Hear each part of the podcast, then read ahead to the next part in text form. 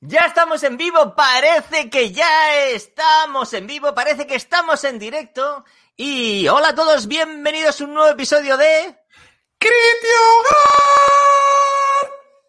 Con los cómics de nuestra vida, los cómics que leíamos cuando éramos niños, los cómics que en gran parte hicieron que seamos como somos hoy en día. ¿O no, acebedismos? Raros. gente rara, gente extraña, gente friki. ¿eh? Sí, porque yo luego, luego lo explicaré, pero yo leíamos, me has estado contando cositas que tú mirabas y cosas que leía yo, y claro, eran cosas muy raras. Cosas que. Yo, yo enseñaré luego unos cómics que yo leía cuando era muy, muy pequeño, que hoy no le dejarías leer ni a un, ni a un niño, ni a un chaval de 18. Claro, claro. O sea, eh, es, que, es que los cómics, eh, en un principio, no estaban pensados para niños. Bueno, ahora veréis. Ahora veréis en ciertos cómics de Marvel, ciertas cosas que llegaban a España, estaban pensadas para que los adultos leyeran. El- lo, para los niños eran los tebeos, ¿eh? Y eran los tebeos nacionales. O sea que tú tienes También- También hay ahí... alguno por ahí. También hay alguno Eh, por aquí nacional. tus cositas de TVO nacional. Y yo enseñaré mis cositas de TVO internacional y creo que este criticar de la nostalgia os va a gustar. Y voy a añadir aquí una cosita. ¿Qué vas a añadir? ¿Qué vas a añadir?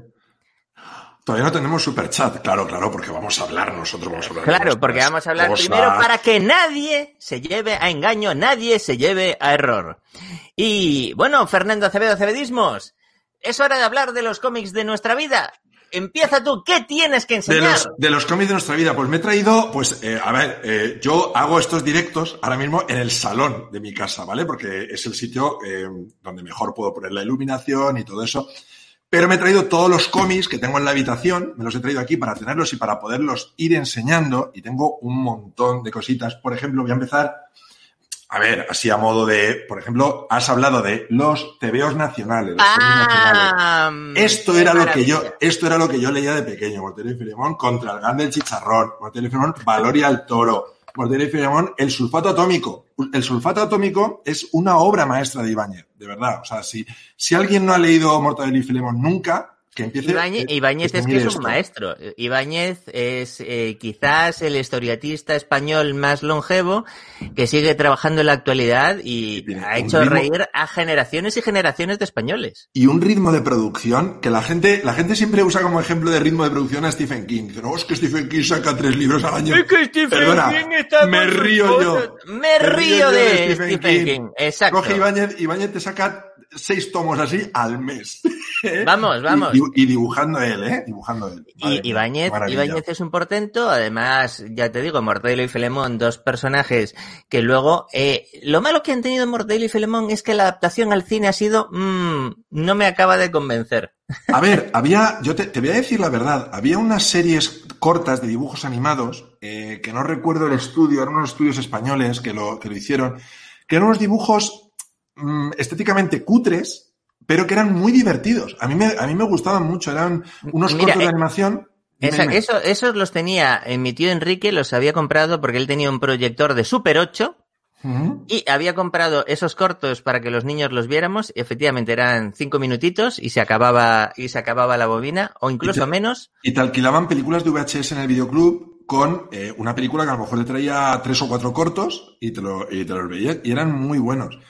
Y luego sí, luego es verdad que han hecho algunas cosas. Las, las películas de Fesser, eh, las dos adaptaciones, para mí están bastante bien. Para mí están bastante bien. A mí es que me, no lo sé, no lo sé, no, no sé si acabo de... Y luego hay una, hay una de animación que también participa Fesser, no sé si incluso es el director, que está muy, muy bien, que es la última que han hecho. Esa no la he visto. Sí es que he verdad visto que- las de Fesser.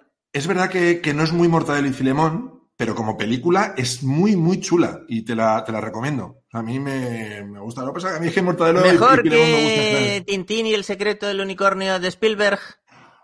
Hombre, a nivel visual no. A nivel visual, Tintín el secreto del unicornio es, es una maravilla. Es, es, como la llaman por ahí, el nuevo Indiana Jones. Pero, pero está muy bien. O sea, no. Pero, a ver. pero fíjate que dentro de las pelis de Spielberg, esa adaptación quizás se considere una obra menor de él. Es una obra menor, a lo mejor como adaptación para los muy fans de Tintín, porque es verdad que hay un, hay un problema cuando adaptan una- una- un cómic al cine, que, que pasa siempre, en todo, que es que no adaptan ninguna historia concreta. Quieren, quieren abarcar mucho, entonces Tintín Exacto. el unicornio no es un cómic concreto de Tintín, mez- mezcla varios, pero esto les pasa con todo, los Cuatro Fantásticos, con los X-Men, no cogen un cómic y dicen, vamos a adaptar esta historia y si funciona, vamos adaptando otras. No, no, cogen de aquí y de allá, hacen un popurrí y los fans pues se sienten un poco de, "Mm, esto no me... ¿Y, y tú, eras, tú eras de Tintín del cómic franco-belga? Mm, No, yo no era, yo no era nada de Tintín. De hecho, yo de Tintín, luego contaré una anécdota, yo solo tenía uno, que era el stock de Coque. Que yo no entendía esa historia. O sea, yo la leía, me acuerdo que era pequeño, tenía, yo tenía un número limitado de cómics y los leía varias veces. Y ese, yo me acuerdo que lo leía y no entendía nada. De hecho, no me acuerdo de nada de esa historia. Y a mí Tintín no, no, no me, no me atraía demasiado. Yo creo que era más, Tintín era más adulto, ¿no? ¿Tú, tú sí eras de Tintín o qué? No mucho, no mucho. Yo del cómic franco-belga, yo he leído Tintines, ¿eh? porque primos míos los tenían y eran más del cómic franco-belga, pero yo era del cómic nacional y del cómic estadounidense. ¿Eh? Sí, ya sí, sabéis sí, que últimamente digo estadounidense y no americano, aunque en España todos decimos el cómic americano, pero como mucha gente me dice, no, americanos somos todos, Claro. pues digo Claro. el cómic estadounidense. Es como decir el cómic europeo, ¿no? Pues no, es español o franco-belga o italiano. El cómic italiano no ha tenido mucho éxito en España, ¿no? No sé si hay cómic italiano. Bueno, sí, sí, sí. eh, estaba, ¿cómo se llama? Este, este, están todos los de Milo Manara, eh, que son Ah, un poquito correcto, eh, correcto. eróticos. Sí, sí, sí, sí. que, y luego haces muy bien en distinguir porque, por ejemplo, por un ejemplo, cómic eh, americano es, es, es esto también. Exacto. Esto, esto es- Mafalda. que, que, por cierto, te voy a contar, yo tenía todos los de Mafalda, no sé si te acuerdas de ellos, eran un Hombre, formato claro que me acuerdo. horizontal, cada Mi uno de un color. mi prima María Ángel y mi tía Isabel eran muy de Mafalda y yo aprovechaba para leer los Mafaldas Pues yo, yo me los he leído un montón de veces porque los tenía mi hermana. con Kino, el fantástico Kino. Maravilloso, o sea, un humor espectacular. Y resulta que, claro, esos tebeos que eran de mi hermana, los tiene mi hermana. Y yo, años después, me compré esto que salió, que es Mafalda Inédita, que son unas tiras que no se llegaron a publicar nunca, pues tiras de periódicos o tal. De hecho, los dibujos son un poquito, se nota que no es la Mafalda que todos conocemos. Y bueno, a ver, como curiosidad está bien, no es, no es la Mafalda que a mí me gusta, que, es, que algún día se lo robaré a mi hermana. Diré a su casa y diré, oye, ¿dónde está la Mafalda? Dame, dame dos. Por cierto, tengo que hacer un saludo a Rodri el Pota, que es nuevo miembro de mi canal. Rodri el Pota. Rodri el Pota, toma ya. Pero ¿Eh? qué- ¿Qué, qué- más bueno. ¿Qué tipo de, qué tipo de- de nombre es ese, Rodri el Pota? ¿eh? Pues Dime. Eh, eh, tú has enseñado esto y yo voy a enseñar algo que tiene mucho que ver con mi camiseta, ¿eh? que ya sabéis, ya sabéis que yo soy súper fan de Mazinger Z y claro, yo estaba deseando no solo ver los episodios de Mazinger cuando era niño, sino que además estaba deseando ver cómics y leer cómics de Mazinger. Entonces yo lo que le pedí a mis padres eran cómics de Mazinger y entonces yo lo que me esperaba encontrar era este, por ejemplo. ¿eh? Aquí lo tenéis. Oh, qué maravilla. Tapa dura, tapa dura. Tapa dura, ¿eh? Oh. ya lo veis, Mazinger Z. Este es del año 1978. Y los dibujos, pues, lógicamente recreaban Sí, los, dibujos de. Qué guay. los dibujos del cómic, Muy ¿no? chulo. El varón Asler. Exacto. Pero si os fijáis, mucha gente dice, ¿y de qué te viene a ti lo de, pues, eh, lo de los spoilers? ¿De dónde has sacado tú lo de los spoilers? Y atentos a la portada, ¿eh? Porque, atentos, miradlo. ¿Qué pone ahí? La apurada victoria de Mazinger Z. No te dan opción a la incertidumbre, ¿eh? Tú empezabas a leer, veías que lo pasaba mal, pero eh, la victoria era apurada. Sabías También- que iba a ganar. También te digo que en todos los capítulos la victoria era apurada. O sea, siempre pasaba lo mismo. Perdía, lo reparaban y luego vencía. O sea, Claro, pero, aquí ya, o sea, tú eras un niño y no te dejaban eh, lugar a la duda. Te decía, Madre nada, la apurada victoria de Mazinger Claro. Z. Y tú dijiste, Pero claro, pues esto mola, esto de contar cómo va a terminar está muy bien, ¿eh? claro, y yo digo, es- esto, esto es lo que tengo que hacer yo. Pero claro, esto es lo que a mí me hubiera gustado tener, ¿eh? Toda esta colección, tal, que de este tenía otro, pero claro, eh, mis padres descubrieron que en el kiosco había otro Mazinger Z, ¿eh? Otro Mazinger Z, y es toda esta colección. Las nuevas aventuras de Mazinger Z, ¿eh? Aquí lo, lo veis. Ahí está, ese es el, ese es el Mazinger. El robot de las estrellas. ¿eh? Pero este, si os ese rojo, fijáis, ese rojo. este rojo es Mazinger. ¿eh? Que yo fui al cine a ver la película de ese, Yo- de ese robot. Yo Había también. ¿eh? ¿Lo veis? ¿Eh? Como diría el monaguillo, ¿eh? cuando vas a la feria y ves a Mickey en los cacharritos. Sí, y- Es pero no. Mickey, pero no es Mickey, pues este es Mazinger, pero no es Mazinger. De hecho, perdona, no, no, o sea, es que no se parece en nada. Atentos a la portada. Es un robot, pero vamos, que. Bueno, pues esto, amigos, Esos son los que te compraron. Estos son los que me compraron, que era de la misma editorial que sacaba unos tebeos míticos en España, eh, que era Pumbi, pues la misma editorial de. Pumbi sacó esto. ¿Y por qué? ¿Y por qué este Mazinger tan raro? ¿Por qué este Mazinger tan raro? Bueno, pues porque resulta que los taiwaneses, aprovechándose del éxito internacional de Mazinger Z, la gran obra de Gonagai, hicieron una versión suya. ¿eh? Perdón, que me están llamando por teléfono. Hicieron una versión suya.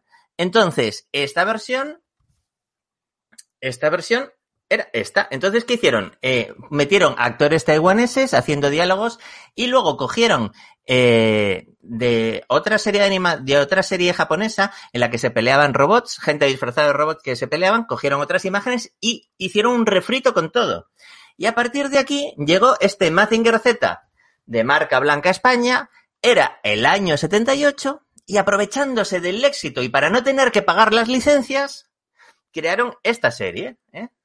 Esta serie Mazinger que veis guerras de robots, pero tenía una gran virtud.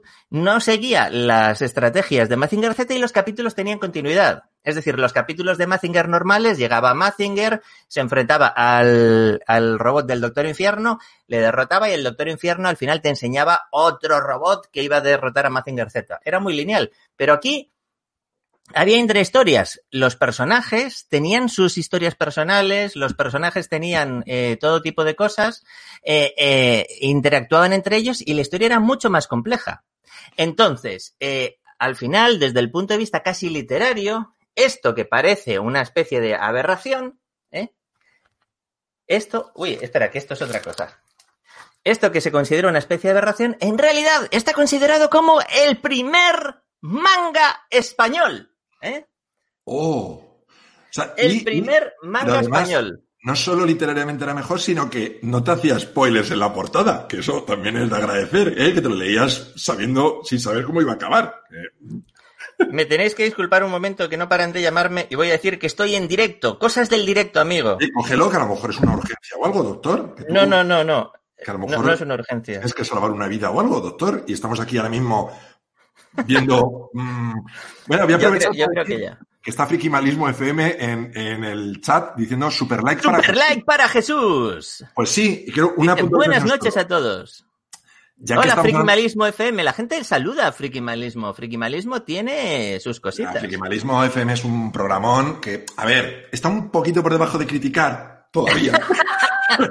Pero, Todavía no están a la que tiene que estar, todavía no están en la pomada, ¿eh? pero mm, Bueno, y, llegará. y- y llegaste a conseguir la colección completa de Mazinger, el robot de las estrellas? ¿O... No, no, No, no, no, llegué a, conseguir la colección. Ya os digo, de los tomos buenos solo llegué a tener dos. De estos sí que tuve toda la colección, que de hecho estuve recontando y resulta que antes ha aparecido dos después de tantísimos años. Oh, Y, y lo que sí que he conseguido ya de mayor, amigos, es atentos. ¡Oh! ¡Ah! ¡Qué maravilla! Este ¡Oye, Mazinger, chulísimo! este Mazinger, Ah, una pues ahora te gran enseñar- réplica. Pues te voy a enseñar otra cosa que he traído también. Pero espera, que te voy a enseñar el resto, porque Claro, si, tú, es- claro, si- si está Mazinger, tiene que tener también a Afrodita. Afrodita. ¡Ah! Oye, ¿Eh? qué guay! Me encanta. Pilotada por Sayaka Yumi, ¿eh? Y es el primer robot con pechos. Robot con pechos, ¿eh? Que ya expliqué en un vídeo de los primeros que hice en mi canal que decía fuego de pecho. ¿eh? Decía No, fuego de pecho, Mazinger. no pechos Mazinger- fuera. Mazinger decía fuego de pecho. Eh, Y Afrodita también, fuego de pecho. Ya Y lo de- demostré con las imágenes. Y, y ya para acabar, resulta que siempre había un sidekick, ¿eh? es decir, siempre había otro robotillo, Luego de los amigos. que era el robot que construyeron Oh. los amigos, que era el robot Boss, que lo hicieron con una nevera, con tal. Pero además tiene una historia muy curiosa el robot Boss. ¿Por qué? Porque para hacerlo, no lo sabían hacer y secuestraron a los tres científicos del Centro de Investigación de Energía Fotoatómica. Fotoatómica, joder, macho. Madre mía. Y, y, les trajeron piezas que habían encontrado por ahí, hicieron al Robot Boss, que le salva el culo a Mazinger Z en muchos episodios. Un remedo de Mazinger Z cutre. ¡Ay! ¿Sabes lo que se me ha olvidado, tío? Porque eh, eh, donde, donde yo vivía, en, en el Pardo, cuando yo era muy pequeño, había unas fiestas de disfraces que eran míticas. O sea, eh, la gente se curraba unos disfraces espectaculares. Y mi hermano, mi hermano mayor, con sus amigos, siempre ganaban el concurso. Y un año, un año se disfrazaron de Mazinger, pero es que recordadme que un día en criticar tengo que traer las fotos de, de ese año, de los disfraces de Mazinger, porque es que no os lo vais a creer. O sea, no vais a creer el nivel, el nivel que tenían, porque había un Mazinger y una especie, no era un robot boss, tampoco era un robot, de, era un, como un robot que se inventaron ellos, pero increíble. O sea, ¿Podríamos hay... decir que tu hermano inventó el cosplay? Pero, pero es que no os, es que no os lo creéis, porque era una, era una pandilla muy grande. Entonces, mi hermano, que era, era un tipo alto, iba dentro del de, Mazinger y un amigo suyo, Miguel Ángel, iba en el, en, en, el robot malo. Pero es que luego iban mogollón de gente disfrazada de los. ¿Cómo se llamaban? Lo, la, las, los máscaras de hierro. Sí, los máscaras no, de hierro en iban España. Un, iban un montón disfrazados de máscaras de, de hierro. máscaras luego, de hierro. Yo iba, iba Koji Kabuto, iba el Doctor Infierno, el Baron Asler. Vais a ver un día las fotos porque es de verdad espectacular, o sea, increíble.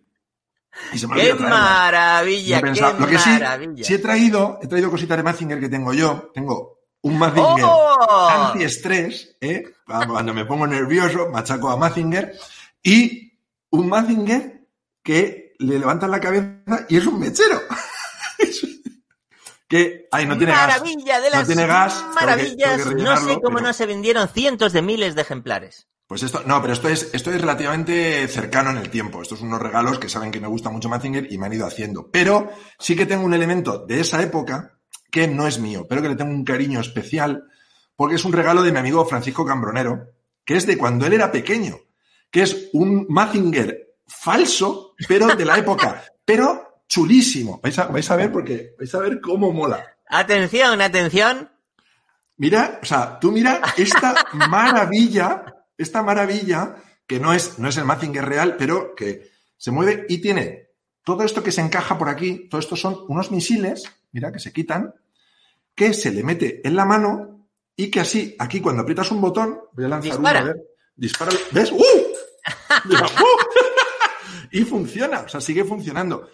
Y esto se lo, tengo, se lo tengo que agradecer a Francisco toda mi vida, porque eh, es, es, uno de mis juguetes favoritos que me lo dio cuando ya éramos mayorcitos, ¿eh? pero que, una, que por cierto, le tengo claro, que limpiar este, un poco este, el polvo. Este mío solo está articulado, pero no hace nada. ¿eh? O sea, no, no, no, le puedo desmontar los puños ni nada. Es, es más, pues eso, absolutamente decorativo. Este y este cuernecito lo tiene un poco más caído que este otro porque tiende a desprenderse. Pues eso tienes, eso tienes que llevarlo a restaurar, ¿eh? Que está, que eso es un. Es que el, el, cuernecito este, que se lo pego con superglue, pero por, pero por lo que sea no acaba de hacer su función. Y perdona, y los pies, mira, los pies por abajo, tiene ruedas. ¡Tiene patines! O sea, que tú esto, además, mantiene bastante el equilibrio, tú lo pones de pie y lo empujas y va, y va rodando por la habitación. ¡Ey, ey, ey! ¡Qué maravilla! Sí, pues esto, esto lo tengo yo ahí en mi habitación puesto. Ver, ahora tendré que recoger todos los misiles del suelo, madre mía. La que liado.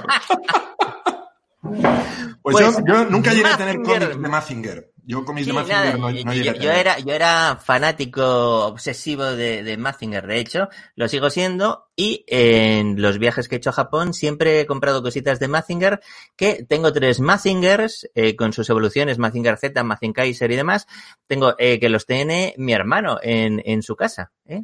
Y pues, yo tengo estos grandes que, eh, a ver, mmm, no sé si como elección decorativa es lo mejor, pero los tengo en el salón decorado.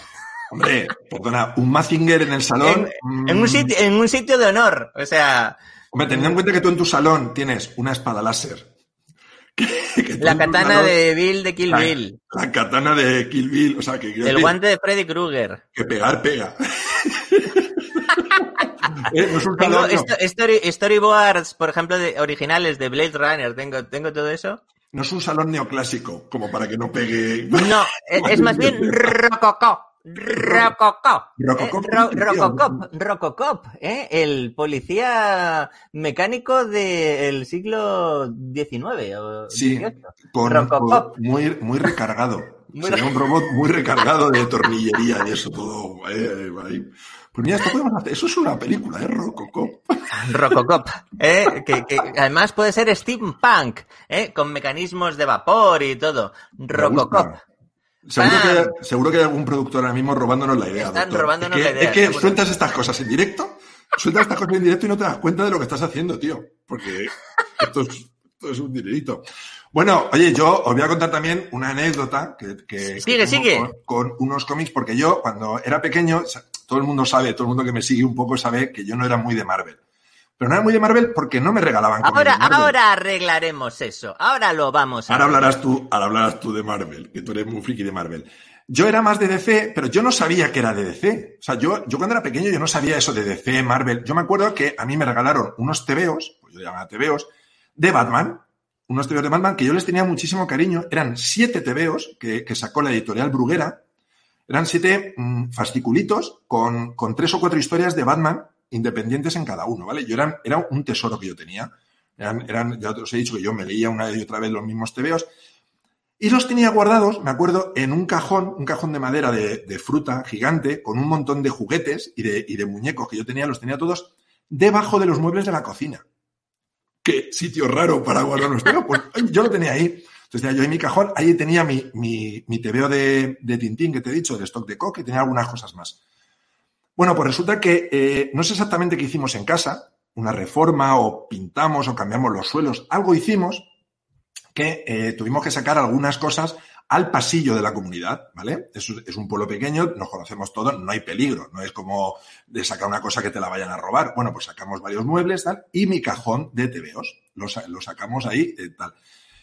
Cuando terminó la obra y fuimos a meter todas las cosas, oh desgracia, mi cajón había desaparecido. ¡Oh! ¡Qué Pero no pena! solo- el cajón de los tesoros. No solo perdí mis tebeos, sino que perdí un montón de juguetes, un montón de, de cosas a las que yo tenía un cariño. mmm, una pelota, una pelota verde de gorila. No sé si te acuerdas tú las pelotas Sí, sí, sí. sí. Había unos zapatos, que era la marca Gorila. Gorila. Con cada par de zapatos te regalaban una pelota verde que- con un gorila. Y pues yo tenía mi pelotita gorila, que yo le tenía mucho cariño también. Bueno, pues todo eso lo perdí. ¿Tú, ¿Tú eras un niño que cuidaba mucho las cosas? Sí, sí. Yo, yo tenía, yo tenía, eh, lo, podríamos definirlo como diógenes infantil. ¿eh? Yo, yo te lo juro, yo tenía, yo, yo pasaba traumas cuando había que tirar algo. Yo decía, mi madre me decía, bueno, pero esto ya no juegas con ello, vamos a tirarlo. Yo, no, no, no, no. Entonces quería guardarlo todo. Lo guardaba, lo cuidaba. Yo también, Creo- yo también guardaba bastante mis cosas y de hecho conservo muchas cosas. Yo no, yo no conservo, pero no sé exactamente por qué. Yo no sé si algún día mi madre me hizo una limpieza sin yo enterarme o, o hubo una, o, o pasé una etapa adolescente que dije voy a tirar todo y no la recuerdo, porque yo, mm, hay muchas cosas que yo debería tener y no tengo y no sé, y no sé dónde están. que por cierto, este cajón que me desapareció, yo tengo una sospecha muy grande de quién fue. Un, un chaval de mi barrio. Porque ¡Ey! algunas pistas me fue dejando después. Yo, claro, no tenía, no podía denunciarle, no podía acusarle de ningún modo porque no tenía pruebas, pero yo siempre he sospechado quién es y no lo voy a decir porque. ¿No lo vas a pruebas- decir? No, no puedo hacer una acusación formal porque no tengo pruebas.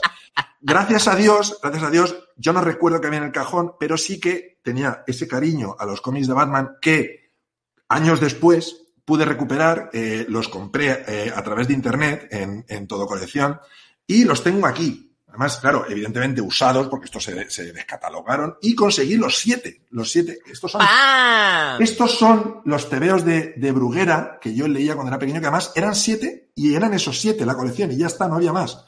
Eran estos que las portadas no se corresponden con lo que hay en el interior, porque eran unas portadas que hacían mm, específicas para lo que para la colección, pero eran estos son los siete que yo a mí mira me encantaba este la portada de este que era la, la hija la, no sé cómo era la hija del demonio la hija del diablo era esta que me encantaba.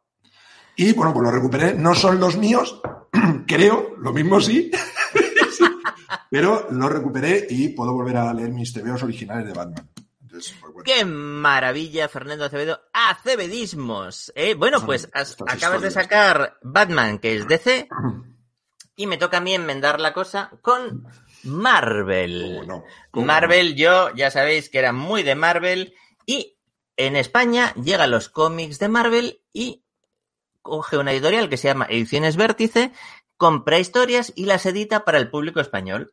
Y aquí tenéis, por ejemplo, el primer cómic del Doctor Extraño, Doctor Extraño, Doctor Strange, que se edita en España, que es un cómic creado en el año 69 y en realidad llega a España en el 70. Por tanto, este cómic es del año 70. Que no hayamos ¿Eh? nacido ni tú ni yo, fíjate, ¿eh? Mira si es viejo. ¿Eh? Como veis, era absolutamente todo en blanco y negro, eh, con unas traducciones muy sui generis. Espera, aléjalo un poco de la cámara para verlo entero. Perdona, que hacían, que hacían dos viñetas por página. O sea, que tampoco los de Marvel luego fueron mejorando, pero... ¿eh? Exactamente, pero luego eh, veis esta portada, ¿no? Pues esta portada evidentemente no tiene nada que ver con la portada o ni con nada de lo que hay dentro, porque esta portada es de un dibujante español que se llama López Espí y las portadas se hacían a medida para, pues para cada tomo. Y si te fijas aquí arriba, lo que pone, ¿eh? debajo de edición especial, que pone Historias gráficas para adultos. Claro, porque todavía no se había puesto de moda el término novela gráfica. ¿eh? Pero ya eran historias gráficas. Eh, a ver, claro, es una historia y es gráfica, si no mienten, pero vamos, es un veo. Y eh, luego tenemos otro personaje que en España tuvo una traducción muy particular. Esto es una curiosidad. Ese personaje es el famoso Daredevil, Matt Murdock, el abogado ciego, pero en España, atentos, era Dan Defensor. Y debajo ponían Daredevil, eh, pero con un guion. En Daredevil. Dan Defensor de Marvel, Marvel Comic Group. Eh, Tierra Salvaje. Eh, y lo mismo. Eh, cogían ¿eh? y recortaban, o sea, la composición original de los cómics evidentemente no era esta, pero ellos recortaban y editaban a su gusto, que para eso había pagado los ah, derechos. Esto no, o sea, en, el cómic original americano no era así. no, no, no, no, no, que va, que va. ¡Qué maravilla! No, no, que va, que va. Esto, esto, está editado y recortado al gusto del público español y este es, eh, la portada es de un dibujante que se llama Enrich, es decir, un dibujante catalán, y este es en concreto del año 70. ¿Eh? Y luego ya tenemos un par de ellos de Thor, Thor, que son del 72 y del 73. ¿eh? The Mighty Thor. ¿eh? Y siempre te ponía episodios completos inéditos. ¿eh? Por lo menos Thor no lo tradujeron, claro. Ahí está. Thor the Mighty. ¿eh? O sea, ahí no, no pusieron nada. Y, ese, llega, ese, de detrás, ese detrás es Galactus. Galactus, es, efectivamente, llega Galactus. Estos son los de Thor y luego ya tenemos al Capitán América, ¿eh? el destino de Halcón. ¿eh? Anda, con Halcón ya, ay, madre mía. Entonces, yo tengo mucha, mucho cariño a estas ediciones, a la edición vértice, porque yo me inicié en Marvel con este formato. Mi tío Fernando, que era un super fan de los cómics de Marvel en Galicia, en Pontevedra, cuando yo iba en verano, tenía él su colección y me la dejaba y yo me hinchaba a leer los cómics de Marvel con este formato y estoy deseando encontrar uno que era el que más me gustaba, que no tengo aquí, eh, que de hecho no sé dónde andará y ojalá lo encuentre, que ya lo miraré también en tu colección donde sea, que es el primero de la Patrulla X, con la Patrulla X original. Me encantaría encontrar pues, ese. Pues espérate, porque si te gustaría encontrar ese, hay una persona ahora mismo en el chat que si él no, te, no es capaz de encontrártelo, yo ya no sé. Porque está Jesús, Jesús, Jesús Marugán, el mítico Jesús Marugán. El, eh, de, de, Akira Comics. A ver, ¿qué vamos Jesús a decir? Marugán, la persona que más sabe de cómics que yo haya conocido nunca. ¿eh?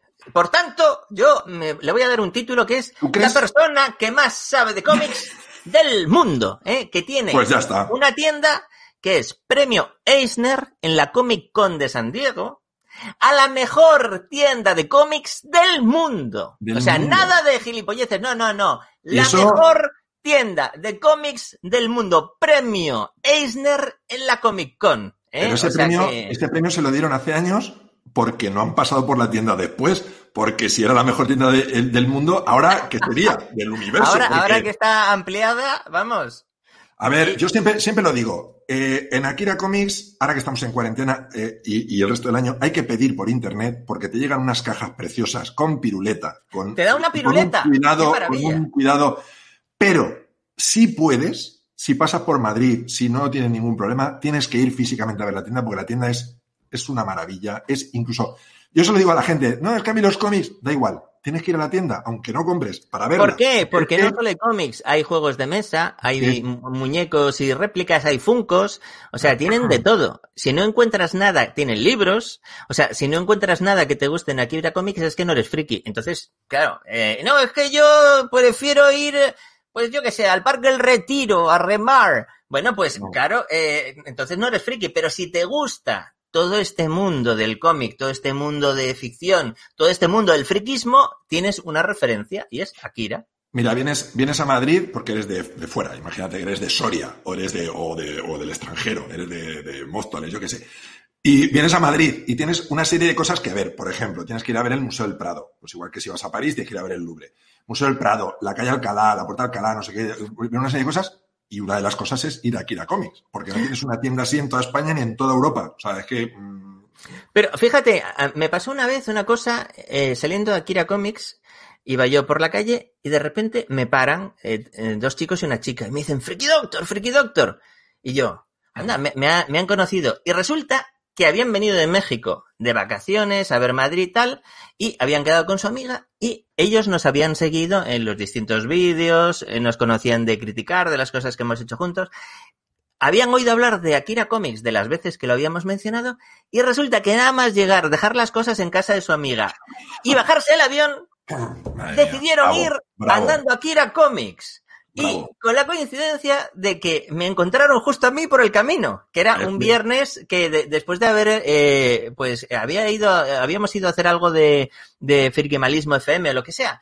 Justo, o sea, mira Imagínate esos fans, esos fans, imagínate, ver aquí la comedia y encima Friki Doctor, ya, bueno, ya se puede morir. O sea, Ahí está, ahí está, qué maravilla. Pues ahí está, ahí está Jesús, Jesús Marugán eh, en el chat. Le digo por si metemos la pata en algo. Eh, ya está eh, Jesús para corregirnos. Jesús, nos puede enmendar la plana. Sí, sí, pues, sí. Ya os digo, yo a estas cositas de ediciones Vértice le tengo un cariño especial. Y bueno, mm, ya os digo, son del el más antiguo de estos es del año 73. El, o sea, perdón, el más moderno es del año 73 y el más antiguo es de 1970. O sea, el que imaginad. el más moderno es de cuando nací yo. O sea, Exacto, el más moderno es de cuando naciste tú. Ayer, casi ayer, casi ayer. Prácticamente, un chavalín.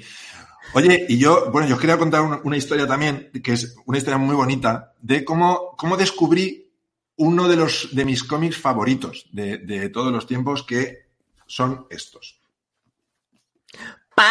Cómic europeo, cómic franco-belga, ¿cómo le llamas tú? Franco-belga, ¿no? Cómic franco-belga. ¿Eh? el diccionario, pues, eh, pues resulta que yo tengo, tengo toda la colección, tengo toda la colección de Asterix. es más, la sigo haciendo, la sigo haciendo, a pesar, a pesar de que, eh, sinceramente, después de, que murieran eh, Uderzo y Gostini, empezaron a hacer cosas como estas, que yo sé que hay gente que le gusta, que dice, no, pues está muy bien, tal, que ponen los nombres aquí en grande, los lo jodidos para. Pero ya no están, ya, ya no están los. No, mira, este sí, este era, este eh, fue cuando murió Gostini y este lo hizo todo Uderzo. Pero, por ejemplo, en este ya no. En este los pictos ya son dos personajes que están por ahí abajo, no sé cómo se llaman. ¿Vale? Y luego, pues cosas, cosas mm, paralelas que han ido sacando, por ejemplo, la historia de cómo Beli se cayó en la marmita, que está... Eh... Bueno, pero eso ya no, claro, esto ya es otra cosa. De hecho, eh, sí, hay uno de los Asterix que sí que se ve cuando Obelix era pequeño y se cayó a la marmita. Lo habrán extendido, lo habrán Sí, es una historia, pone, pone texto, texto de Agostini ilustrado por Uderzo, eh, pero bueno, no lo, no lo, sé. Está bien, está bien, o sea, no es un cómic, pero está bien. Pero, ¿cómo descubrí yo, cómo descubrí yo los Asterix? Pues yo no, yo era ajeno a eso. Además, es un cómic mm, que un niño lo disfruta, pero que un adulto lo disfruta mucho más. Yo era muy, muy fan y coleccionaba una cosa que mm, los que tenéis una edad en España recordaréis que eran los superhumores, ¿vale? ¡Oh! Este, este, es el primer superhumor que yo tuve, que de hecho, o sea, fijaos cómo está, no tiene, no tiene la tapa, no, no. Y eran, pues eran recopilatorios de cómics, de, de los cómics de grapa pequeñitos, de, de, Mortadelo, por ejemplo, en este sale Mortadelo y Filemón, El botón es sacarino y Rompetechos. Otros serán de Trece del Percebe, de Super López, de, lo que fuera, ¿vale? De, distintos personajes. Este, por ejemplo, este tiene una historia larga de Mortadelo y Filemón que se llama Kilociclos Asesinos, que es, espectacular. Hemos hablado antes de Ibáñez. Es que, es que, perdona, es que esto es para, para no parar de, de leerlos. Entonces yo, eh, cuando era pequeñito, eh, eh, yo coleccionaba estos cómics y, los, y me los leía um, una y otra vez. Entonces llegó el día de mi comunión y como sabían que me gustaban mucho los tebeos, pues eh, había una familia que, son, muy amigos de, mi familia, eh, que son lo, lo, los Cortés López, que es eh, Conchita, Almudena, Eva, su madre Conchita, su madre Pedro, que les quiero mandar un besazo aquí a todas, pues son unos seres maravillosos. Y dijeron, bueno, le gustan los tebeos, vamos a regalarle un tebeo. Entonces me regalaron este. El número uno, Asteris el Galo. ¿Vale? Además, mira, podemos ver, podemos ver aquí la dedicatoria que me pusieron. para, para Fernandito. Sí, con todo nuestro cariño, la familia Cortés López, mayo de 1981. ¿eh? Mayo del 81, que es cuando yo hice la comunión. Entonces yo, sinceramente, al principio dije, esto no es un superhumor, ¿sabes? Esto que hacen los niños, esto no es un superhumor, pero yo soy una persona educada y les dije, ay, pues muchas gracias, qué guay. ¡Qué maravilla! Qué tal. Entonces, claro, yo veía esto y digo, esto no me suena, esto no lo conozco. Yo, bueno, pero era un TVO, tenía, tenía sus dibujitos y sus, y su letra, y digo, bueno, me lo, me lo voy a leer. ¡Qué maravilla! Lo que descubrí yo aquí. Fíjate que ya, siendo pequeño, ya me gustó, que luego esto me lo he vuelto a leer un millón de veces y, y, vamos, cada vez mejor, evidentemente. Entonces ahí empecé a coleccionar y nunca se lo agradeceré suficiente a, claro, a en mi caso yo, yo leía, yo leía los Asterix eh, en el pueblo donde mi tío era médico rural, que se llama Jadraque. Bueno, Jadraque, mi, mis, pri, mis, primos tenían eh, toda su colección de Asterix en Jadraque, bueno, toda su colección, lo que iban saliendo, se los compraban siempre, y yo aprovechaba cuando iba allí con mis padres, que pasábamos el fin de semana en familia y tal, para correr y leerme todos los Asterix, todos los Asterix que podía. Y, y, la verdad que sí, dentro del cómic franco-belga, ¿eh? la verdad o sea, es que nadie puede dudar había, que había los como cómics dos... de, Aster de, Asterix son buenísimos. Había dos vertientes, estaban los de Asterix, estaban los de Tintín, que era como... Yo era de Asterix, o sea, yo a mí Tintín nunca me llegó, yo era Asterix a, a raíz de mi comunión, de mi primera comunión. Bueno, Tintín que eh, está sufriendo una especie de reconversión en los tiempos que corren, ¿Ah, porque... sí? Hay un cómic que se llama Tintín en el Congo que mmm, ah. regular, que tal y como trataban a los indígenas eran otros tiempos. Eran otros tiempos, efectivamente. Lo de Tintín en el Congo. Mmm... Es como, es como si te pones una película de Tarzán de las de Johnny Weissmuller, que también ves que el trato a otras razas no es sí, el sí, sí, sí, sí, Bueno, y yo os quería enseñar por último, eh, soy tan fan de Asterix que yo ahora ya no tanto, pero antes eh, veía cosas de Asterix y me las compraba y tal. Y me compré una cosa que yo dije, bueno, esto me va a encantar. Porque era un cómic que sacaron varios, varios dibujantes franceses que eran parodias de Asterix. O sea, Asterix en época actual, tal, y se llamaba Las increíbles aventuras de Histerix. ¡Oh! Yo dije, además, vi este dibujo, eh, Obelix Motero, tal, digo, bueno, esto... Esto ya no es lo mismo, esto es, es otra cosa. Horroroso. Es una cosa mala, mala, mala. Eh, yo, esto que evidentemente estará descatalogado, pero si lo encontráis, echadle un ojo porque esto es una cosa, vamos, una joyita. A lo mejor la vendo un día. Pues esta es, esta es mi, de cómo, cómo surgió mi afición a Asterix gracias a, a la familia Cortés. Pues yo voy a hablar de la evolución de Marvel, ¿no? Después de, de, estos cómics de que habéis visto, de eh, Éxitos Vértice, resulta que quien compra los derechos es Comics Forum. Y empiezan a salir estos cómics. ¿eh? Como veis, los tengo en plastiquitos, los tengo oh, en bolsitas. Friki, pero, friki. pero voy a abrirlo. Luego tengo uno que ahora os voy a enseñar. Te has lavado las manos, ponte guantes, quirúrgico, doctor. No, est están usados, están usados y tienen como cuando lees para comprarlos ¿eh? las señales del uso normal. ¿eh? Ah. Aquí los tenéis. ¿eh? Eh, Comics Forum, que salían todos los meses. Y este era el formato. Esto ya es mucho más parecido al formato que vosotros conocéis. Claro, este es el formato Estados Unidos de la Marvel normal, pero eh, lógicamente traducido al castellano. Y eh, bueno, con esto pasaba yo eh, las horas muertas deseando que saliera el número del siguiente mes. ¿eh? Entonces, estos, por ejemplo, eh, valían 100 pesetas. ¿eh? La friolera de 100 pesetas. ¿eh? 100 pesetas, que te dieron tus padres 100 pesetas para un TVO. ¿eh? para un TVO, que además se te acababa enseguida el TVO. que, que además decían, pero para un TVO 100 pesetas, pero, pero tú estás loco. Y, y yo lo conseguía, iba comprando, iba comprando. Entonces, Claro, yo pensé, yo pensé, Fernando Acevedo Acebedismos, que yo los guardaría, los guardaba en sus bolsitas. ¿Por qué? Porque con el paso de los años, y han pasado muchos años ya, con el paso de los años esto iba a valer una pasta, una fortuna. Esta edición, la edición Espera, de Comics espera. Forum de los Vengadores. Espera, espera, espera. ¿eh? Me, me estás diciendo que tú ya desde pequeñito ya pensabas en la pela. O sea, ya estabas diciendo, uy, esto, esto me lo guardo porque esto va en un futuro va a valer dinero. Claro, ¿eh? ¿ves? Por ejemplo, ¿qué anida en el fondo del mar? ¿Eh? ¿Eh? Este ya es más tardío, subieron el precio a 140, ¿eh? Tenía su contraportada haciendo historia y te contaba Ah, las, te contaba las historias. ahí. Y ahí tienes ¿eh? tú toda tu cultura marveliana ¿eh? de, de esas contraportadas. Y estos, pues ya te digo, ya más, modernitos, 140 pesetas. ¿eh? Ya empiezan a hablar de novelas gráficas, o sea, ya se nota que el tiempo va pasando y yo decía, bueno, pues yo esto lo guardo bien guardado y esto va a valer una fortuna. Una fortuna. ¿Tú qué crees? pobre.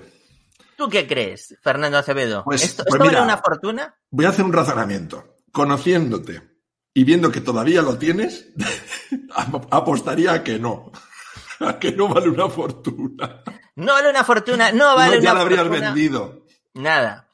Pero, pero, claro, esta historia tiene una segunda parte, con mi razonamiento de lo de hacer dinero con los cómics. Resulta que mi hermano eh, eh, tenía, eh, ¿cuándo fue? Fue en el año 86, por ahí 87. Fue a Estados Unidos, fue a Seattle. Entonces fue a una tienda de cómics en Seattle y eh, iba allí a ver los cómics que había de vez en cuando y nos escribíamos cartas, no, no había otra forma, ¿eh? Nos escribíamos cartas, entonces me dice, mira, hay cómics aquí que, eh, bueno, son hay tal vez una oportunidad, no los hay en España. Entonces yo le dije, a ver, si encuentras un número uno de alguna edición de lo que sea, cómpralo. Un número uno estadounidense, un número uno, una primera edición. Entonces dijo, sí, voy a comprar uno. Y entonces compró, atentos, Los micronautas. ¿eh? Nadie Los sa- que nadie- micronautas. que nadie sabe dónde están, ¿no? No son estos. Marvel Comics, Marvel Comic Pero Group. está muy chula la portada. Los mola. micronautas, ¿eh? Qué maravilla los micronautas, ¿eh? Entonces, eh, luego también encontró un crossover, un crossover cuando querían promocionar los micronautas en Marvel, decidieron para darle popularidad a los micronautas, que hoy en día nadie conoce, bueno, pues vamos a hacer un crossover de los micronautas con la patrulla X. ¿eh? Aquí está. Ah, Micronauta Y le dijo, y yo le digo. ¿eh? con Nightcrawler, rondador nocturno, ¿eh? el rondador nocturno, ¿eh? y le digo, cómpralo, compra, vamos a ver, un crossover, los micronautas con la patrulla X, pero vamos a ver, pero eso, pasan los años y tiene que valer una fortuna, tiene que valer una fortuna. ¿Tú qué Pero crees? eso, pues ¿Tú qué crees, Fernando Acevedo? ¿Tú, que tuve buen ojo, tuve buen ojo y vale hoy Yo en día creo que esto una ese- fortuna. A ver, el, de los, el número uno de los micronautas puede valer, este, está- por eh, estamos eh, 100 o 200 mil euros. O y el- 300.000. Y el crossover, no, el crossover más, el crossover porque ya es un crossover. Me- esto medio millón de euros, Estamos hablando de medio millón de euros, podríamos estar hablando, doctor. Estamos hablando de esta Estamos, cifra. estamos hablando de 14 dólares 15. ¿Eh? Estamos hablando de que no vale ni para envolver el bocadillo. ¿eh? Pero, pero, claro, la cosa no queda ahí, tiene un último giro de guion final, ¿no? Entonces yo digo, bueno, eh, por si acaso me falla el plan de los micronautas, ¿eh? Bueno, todo podía ser. Entonces, busca un cómic que sea de personajes famosos, pero que tenga algo especial, ¿eh? Algo. Entonces él, con mucho ojo, de repente coge los Cuatro Fantásticos 30 aniversario. ¡Oh! Cuatro Fantásticos 30 aniversario. Contra un mono. Sí, eh, eh, absolutamente nuevo, sin señales de uso, mint condition, una maravilla. Bueno, no es mint porque mint es como si nadie lo hubiera tocado. Este, este es very good lo has condition. le- lo has leído una vez, por lo menos, ¿no? Eh, eh, una vez, eh, este, 30 años. O sea, una edición ¿Cuánto, especial. cuánto le costó a tu hermano, por ejemplo, esto? Un dólar. ¿eh? Un dólar. Un dólar. O sea, que podemos decir Ahí, que, ahí muy- lo veis, el que precio, ha, un dólar. que ha du- ha duplicado su, su valor. Claro, claro. Podríamos decir. ¿Eh? O sea, lo que pasa es que este ya no es de ese viaje, este es de otro viaje, ¿eh? porque este es del año 91. ¿eh? Aquí está, ¿eh? un dólar. Bueno, ¿Qué crees que cuesta Acevedo? ¿Eh? Me, esto, si ahora lo saco al mercado, Dos- dos dólares, lo, tres- me lo quitan de las manos. tres dólares a lo mejor. Nada, no sé si vale 6 dólares o 7. ¿eh? Bueno, Bueno, ha- oye, eh, ha multiplicado por 6 su precio. un, beneficio del 600%. Esto ya lo, quis- ya lo quisieran muchos de, de- del IBEX. ¿Sabes? Estupendo. Si en lugar de uno tuvieras un millón, pues serías multimillonario. Estupendo. ¿Qué te parece? ¿Qué te parece? eh? Pues me parece Bueno, pues, que, eres, he- que eres regulero en los negocios del cómic. ¿eh? Sí, Que si, sí. He aquí mi plan de hacerme rico, tal. mm, Nada. eh, si te asocias con Jesús Marugán, mm, le hundes la tienda. Los micronautas. Jesús, mm. Jesús, compra, Jesús, compra esto, que esto, pues, esto- Claro, pero, pero fíjate que hoy mismo, hablando con mi hermano de esto, porque le dije, estuve en el trastero, encontré lo de los micronautas, tal, me dice, bueno, hay que esperar, porque si sacaran la película de los micronautas, esto se Eh. revalorizaría muchísimo. Es cierto, de hecho, de hecho que no, sé, no sé quién lo contaba hace relativamente poco, eh, que pasó con Iron Man. Iron Man era un, era un cómic de Marvel, pero no era de los principales. Es decir, no era Capitán América, no era Spider-Man. Era un, bueno, bien, pero a raíz de que sacaron las películas de Iron Man y le pusieron a él prácticamente como protagonista, se revalorizó todo el, todo el merchandising de, de Iron Man. Claro, Entonces- pues, eh, es decir, mi hermano todavía no pierde la esperanza. Yo veo, yo veo ahí a, a John Favreau, estar- ¡John Favreau! John ¡John Favreau ¿eh? Estás en la pomada, ¿eh? John. Favreau. Los micronautas, John Favreau. Los Bueno, micronautas eh, tienen muchas cosas que contar. Los el doctor. ¿Cuántos cómics tienes de los micronautas? Esos dos solo, ¿no? O Sí. sea que aunque, aunque subieran muchísimo de precio, tampoco es que, que te forres, ¿no? No, lo siento, lo siento. Bueno, no, si yo, a mí, no lo sientas por mí, a mí me da igual, ¿sabes? Pero oye, no, pero tienes ahí una joyita que además tiene, si tiene su historia y eso, y eso mola Tiene su historia, efectivamente, efectivamente. Pues yo, a ver, eh, yo ya os he contado que yo leía Batman, leía Asterix y, todo y, y bien, o sea, me gustaba todo, tal, pero si yo hubo un cómic que me cambió y que era el- mi cómic, el cómic de mi- estamos hablando de los cómics de nuestra vida, pues para mí el cómic de mi vida realmente era este, uno que se llama Creepy. Creepy. ¡Oh, qué maravilla! que Creepy! es, que es el que me ha hecho tal como soy, así de creepy soy yo. ¿eh? Pues esto, mira, además os voy a contar, he estado buscando porque yo no, no sabía exactamente, yo me acuerdo que compraba los creepy, que llegué a comprar muchísimos, yo tenía muchos creepies y no sé dónde están. De hecho, solo, solo conservo esto- estos dos y otro que os voy a enseñar ahora. Estos dos son los únicos creepies que me quedan originales de los que yo compré en su día en, la- en- en los kioscos. Pues Creepy resulta que tuvo dos épocas, y yo esto no lo sabía. La primera, del 79 al 85, que sacaron 70, 70 números, que tampoco es que digas... Y luego tuvieron un resurgir, una segunda época, del 90 al 92, que sacaron 19 números. Y coincide que estos dos que conservo son de la segunda época, y en concreto este es el número 19. O sea, este es el último Creepy que se, que se editó en ¿Qué, España. qué se editó?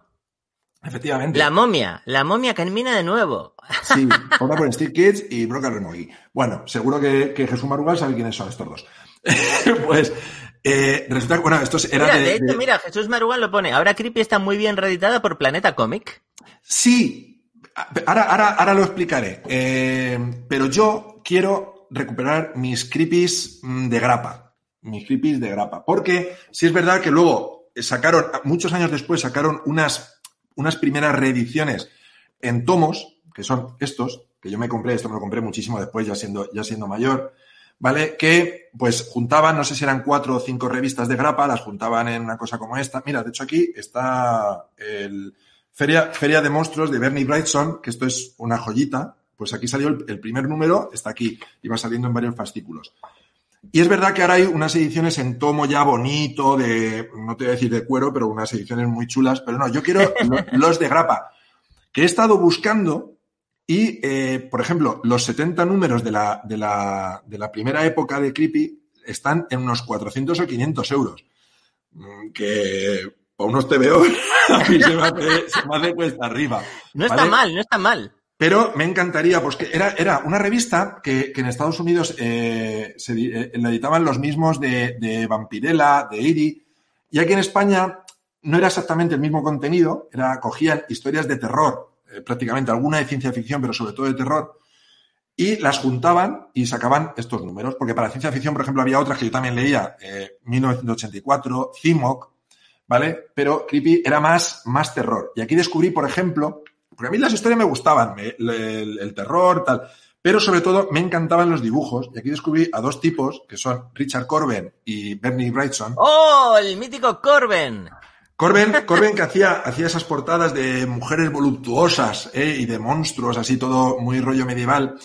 Y Bernie Wrightson, que es el, el, el, que os he enseñado antes, el de Feria de Monstruos, que hacía unos, unos personajes más de rasgos más afilados y tal, que me, me, maravillaban. Y yo me dedicaba a copiar esos dibujos y de ahí vino mi, mi, interés por el dibujo y sobre todo por el dibujo de terror, que los que me conocen mmm, han estado conmigo en clase o en el trabajo, saben que mis ratos libres, cuando estoy hablando por teléfono, estoy con un papelito dibujando monstruos Haciendo y sangre. Exacto, sus dibujitos. Eh, que un dibujo mío sin sangre no es un dibujo mío.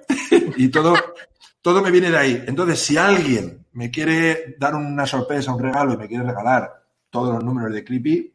¿Todos los números de Creepy? Sí, sí, todos. Todo. Menos estos dos, ¿eh? que ya los tengo. pues eso, y os lo recomiendo, si lo podéis encontrar por algún lado y os gusta el género fantástico, sobre todo el género de terror, y os gusta el cómic, esto, esto es, era, era una gozada. O sea, esto, hay, hay alguna, alguna cosita en la última época ya en, en color, pero sobre todo era en blanco y negro. Exacto. ¿Vale? Y muy, muy, muy recomendable, Creepy. Luego, años después, hicieron una película que se llama Creep Show, eh, basada sí. en, en, historias de estos, de estos cómics, que sacaron un cómic que yo me, ah. me, me, regalaron también, que, que además, por Stephen cierto... King, Script Show. Que no, no, está, no está en español, entonces pues no lo entiendo muy bien, está en inglés, que es una adaptación posterior a la película, pero eh, un poco copiando el formato de los primeros creepies, que es este, este rollito, ¿vale? Pues nada, esta es mi historia con los creepy, que es mi, digamos, el cómic de mi vida, realmente. Muy bien, muy bien, Fernando Acevedo. Llevamos 50 minutos hablando ¡Oh! de cómics. Madre mía, hay que y yo creo, y yo creo que después de contar nuestras experiencias, eh, yo creo que es el momento de cambiar esto, hide, añadir esto, hay, show. hay mucha gente, hay mucha gente hablando y no, no hemos podido atenderos Claro. porque estamos. Pero mira, mira lo que nos dice Rodri el Pota. Rodri Dice, mm. soy de Buenos Aires y en mi caso soy hijo de un guionista de historietas, Jorge Claudio Mojair, que trabaja desde los años 60, más reconocido por sus guiones gauchescos como Cabo Sabino y Pehuen Curá. Eh, Pues, eh, pues no los eso- conocemos. esos no los pero, conozco.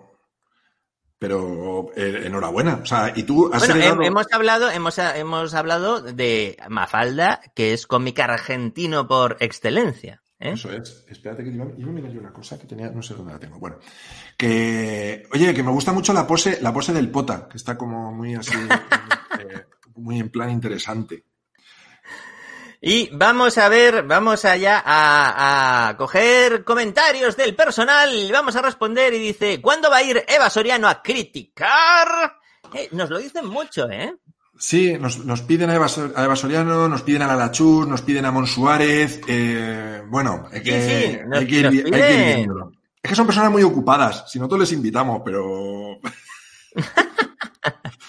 Yo, Eva. Soriano, Eva Soriano cuando se calme un poquito, porque en, en, en Frikimalismo está un poco ahí. Está rebelde, está rebelde, digamos. Dice Emiliano G3, acebedismos de C, Freaky Doctor, Marvel. Sí, Bueno. Podría ser. Podríamos decir que sí, ¿eh? Podríamos Sí. de- decir que sí, ¿eh?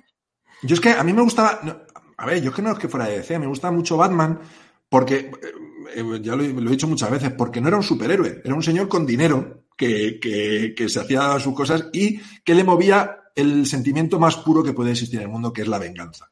Entonces, para mí, eso no se ¡Qué movía por salvar, salvar a la humanidad, hacer el bien, el, el, el darse al prójimo. No, no, no, la venganza. Mira, voy a aprovechar porque me voy a hacer autopromo un momento, perdona, Hazte- Fernando hazte- Acevedo. Sí, sí, por, no, no, por favor. Me pregunta Bernat J. Moll por cuánto vendes a hielo. ¿eh? Y Bernat J. Moll me lo pregunta porque eh, tengo esto que no me cabe ya más de sí. O sea, tengo esto abarrotado de merchandising, abarrotado de cosas y quiero renovar la colección, quiero hacer algunos cambios y Atentos todos porque voy a sacar a la venta algunas de mis cositas de merchandising. ¿eh?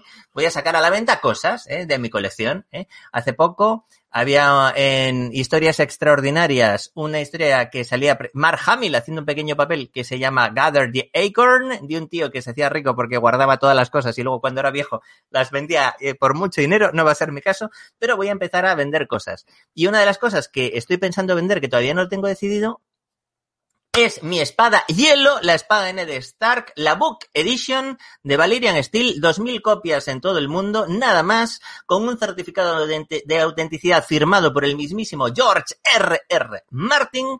No hay ninguna en el mundo a la venta en estos momentos. La última se vendió después de que se acabara el stock hace dos años. ¿eh? Entonces estoy pensando plantarme en el mercado y venderla. ¿Qué pasa? ¿Qué pasa? Que no creo que nadie la compre. ¿Por qué? Porque la última se vendió por la friolera de 2.000 euros. Ponme dos. y me quejo yo de que 400 euros es muy caro los, los yo, yo, la compré, me, al final entre los gastos de envío y tal me salió por 340 y ahora se ha revalorizado muchísimo porque lógicamente se acabó y es que son imposibles de encontrar. ¿eh? Entonces digo, es que si alguien me paga ese dinero, es que renuevo todo, es que lo tiro todo y vuelvo a empezar. ¿eh? Pero me parece que va a ser que no. Oye, una pregunta, una pregunta. ¿Por cuánto venderías tu número uno de micronautas? Ah, ese, por 10 millones de dólares. Con uno que la venda. Pero, a ver, no, en serio, o sea, yo qué sé, por 100 euros venderías tu, tu número uno de micronautas.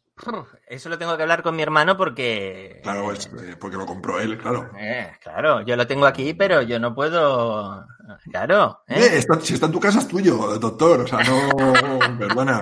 Pero, pero sí, pronto veréis que sacaré cositas. ¿eh? Alguna. Voy a sacar cosas que están firmadas. Eh, eh, eh, atención, atención. Tu hermano entra en el chat para decir 200 euros. ¡200 euros! mi hermano, que es el responsable. Carlos, eres el mejor. Eh, eh, mi hermano es el que compró el número uno de los micronautas.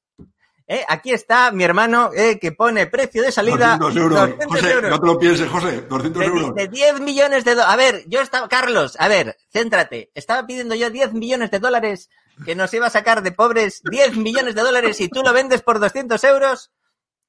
O sea. Geodatan, Geodatan te ofrece 201 euros.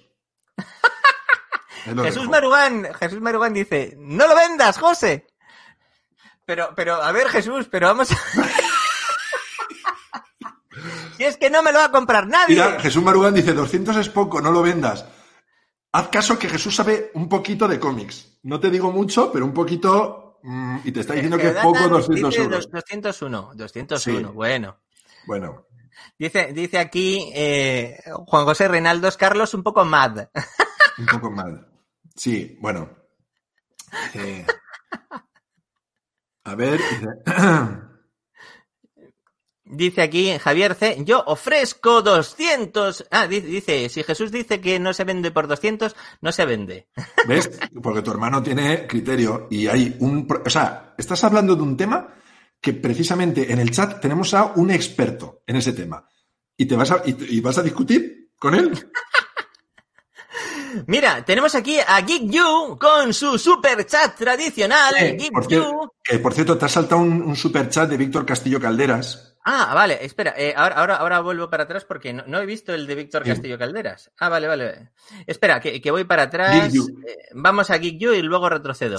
Dice Geek You, yo empecé a leer cómics gracias a mi tío que me hizo leer a Spider-Man desde niño. Además tenía cómic de Fantomas y también del Monje Loco. ¿El Monje Loco? Que es el monje eh, loco. El, monje loco no, pero fantomas sí, fantomas sí, porque mi tío Fernando tenía eh, algún fantomas, lógicamente Spider-Man también, pero el monje loco no, no me el monje loco ¿no? sé lo que es. El monje loco no, no, no me suena de nada. Entonces, espera que nos vamos al que me he pasado de Víctor Castillo Calderas. Dice, buenas, ¿habéis leído Taxus de Lu? Una maravilla. Pues, pues yo no, lo he leído. No lo he leído. Además, hablamos, hablamos de Taxus con, con, con Eulogio, con, propio Eulogio en criticar. Uno, bueno, creo que fue el último invitado de criticar que estuvo en coche. Exacto. ¿Eh? ¿Eh? Eh, nos habló de Taxus, que es una obra que está basada en la mitología cántabra, y ahora está trabajando mucho. Nos hizo, un pequeño spoiler, un avance de, de, lo que va a ser su próxima obra, que tiene muy buena pinta, sobre superhéroes cuyos poderes son como enfermedades. Bueno, es un... Oye, Acevedo, Acevedo, Acevedo, por Dios, Acevedo. Ay, perdón, perdón, perdón, Esme. Esme. Acevedo, Oye, Acevedo. Esme, Esme, cuídate, se te está quedando cara de muñeco. Esme. dos, ha habido dos superchats, pues. Te está quedando todo muñeca, Esme. ¿Eh? Perdona, Esme. Eh, me Y luego tenemos aquí un super chat de Alberta Gil. Espera, espera, Alberta, Gil, Eh. que, no, que se nos enfada Esme. Espera, que se nos enfada Esme. Mira, esto es para ti, además, es perfecto para ti, Acevedo. Dice, ¿qué tal un crítico hogar retro de Tales from the Crypt o Twilight Zone? Saludos a mi hermanita Octavia Gil, que se recupera como una campeona del COVID. Un besito, Octavia. Fuerza, Mira, ¿eh? eh, fuerza. Alberta, aquí en España eh, se puso de... Hubo como una tradición que surgió en los hospitales que cuando un paciente salía de la UCI porque había superado el COVID, eh, los sanitarios que estaban allí atendiéndole, pues le, apl- le aplaudían. ¿eh? Pues un aplauso ¿eh? Aplaudimos a Octavia. a tu hermanita Octavia y mucho ánimo con lo del COVID. ¿eh? Pues, a ver, eh, espera un segundito. Tales from the Crypt es una de mis series favoritas. Es que a mí todas estas series que están basadas en... A ver, porque antes he explicado Creepy, realmente es como una reedición de unos cómics de los años 50, que eran, por ejemplo, historias de la cripta, el, no me acuerdo los nombres, la, la, la cúpula del de Vault of Horror, la, la, no sé qué, Vault, Jesús Nuño, que está por ahí, Vault es, es como cúpula o algo así, ¿no? Es una cámara. La cámara, pues de Vault Eh. of Horror, eran cómics eh, con un formato que eran historias de terror. Y luego hicieron Tales from the Crypt, con el Guardián de la Cripta, que es un seriote, un seriote que, de hecho, hay capítulos dirigidos, por ejemplo, por Arnold Schwarzenegger en, en esa serie.